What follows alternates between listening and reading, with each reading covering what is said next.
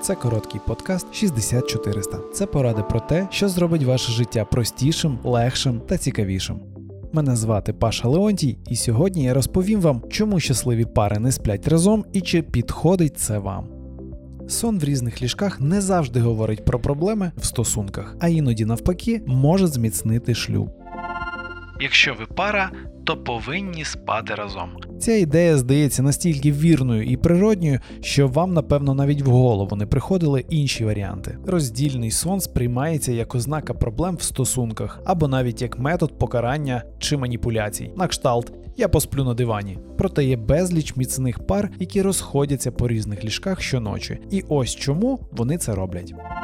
Як виникла ідея спати окремо? Правильніше було б покласти питання по-іншому: як виникла ідея, що подружжя обов'язково повинні спати в одному ліжку, та ще й під однією ковдрою. Дослідник Ніл Стенлі нагадує, що спочатку це було вимушеним заходом. Люди жили великими сім'ями, і спальне місце для кожного було недозволеною розкішю. В аристократичних колах, там де могли дозволити собі окремі кімнати, чоловік і жінка спали, жили і приймали гостей в різних половинах будинку. А в високоморальну вікторіальну епоху сон в одному ліжку навіть став вважатися чимось непристойним, тому чоловік і дружина розходилися по різним ліжкам. І цей тренд продовжувався мало не до середини ХХ століття. Але потім, в результаті індустріалізації, люди перемістилися в маленькі міські квартири, і ставлення до спільного подружнього сну знову змінилося. Тепер ми рахуємо спільний нічний відпочинок символом міцного шлюбу і вибираємо його навіть на шкоду власному комфорту.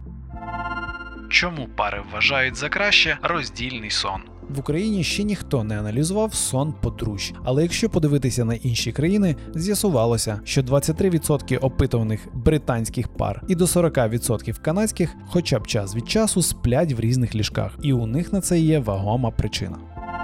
Дбають про своє здоров'я. Ще в 2005 році британський дослідник Ніл Стенлі вияснив, що коли люди сплять разом, вони часто не висипаються. Наприклад, тому що один з партнерів занадто активно ворушиться або хропе, або у подружжя різні хронотипи. Це означає, що вони лягають і встають в різний час, і один з них заважає іншому. Крім того, відіграють роль звички та вподобання.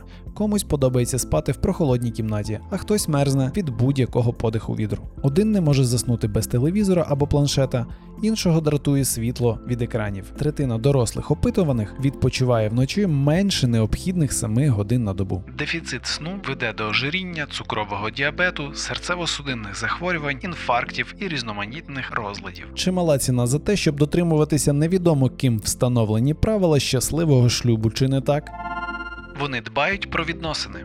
У 2016 році дослідники інституту Парацельса Німеччина. вияснили, що проблеми у відносинах приходять слідом за проблемами зі сном. Якщо хоча б один з партнерів не висипається, він стає нервовим і дратівливим, а це неминуче стає причиною сварок і непорозумінь. До того ж, висновку прийшли вчені з Каліфорнійського університету. Безсонна ніч, згідно результатів їх опитування, призводить до конфліктів в парі вже на наступний день. Чи є переваги у спільного сну? Якщо ви прослухали попередні доводи, у вас могло скластися враження, що спільний сон руйнує шлюб, а сон в різних ліжках рішення всіх проблем. Але це не так. У тих, хто спить в одному ліжку, знижується вироблення кортизолу, Гормон стресу. а вироблення окситоцину, який іноді називають гормоном довіри і прихильності, навпаки зростає. Чоловіки, які страждають від синдрому обструктивного апної сну, Простіше кажучи, храп. менш відповідально ставляться до лікування, якщо їх дружини йдуть на ніч в іншу кімнату. А їхні дружини, всупереч очікуванням, теж не висипаються, бо турбуються за чоловіків, або їм просто некомфортно спати на самоті. Крім того, деякі психологи вважають, що спільний сон робить відносини більш близькими, глибокими і довірливими. Чи може роздільний сон шкодити відносинам? Тут, як кажуть психологи, все залежить від того, чому люди розходяться по різних кімнатах. Якщо вони прагнуть таким чином вирішити проблеми зі сном, нічні розлучення, хоча б на деякий час, можуть піти на користь відносинам, адже у пари, яка добре висипається, менше приводів для роздратування і сварок. При цьому не варто забувати, що багато порушень сну можна хоча б спробувати усунути, звернувшись до лікаря, наприклад, безсоння, апноя або синдром неспокійних ніг, через які люди можуть брикатися вночі або зазнавати труднощів із засипанням. Якщо ж причина в тому, що один з партнерів уникає іншого і не хоче перебувати з ним в одному ліжку, це тривожний сигнал. І нічний відпочинок в різних ліжках в такому випадку тільки збільшить дистанцію між партнерами. У будь-якому випадку спати разом або окремо особистий вибір кожної пари. І в цьому питанні варто покластися на свої відчуття і потреби, а не на поширені стереотипи. Ви прослухали короткий подкаст 6400 про те, чому деякі пари не сплять разом.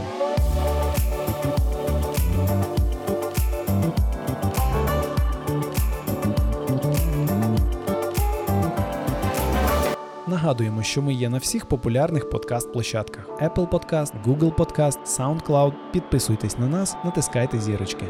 Ми працюємо, щоб вам було цікаво.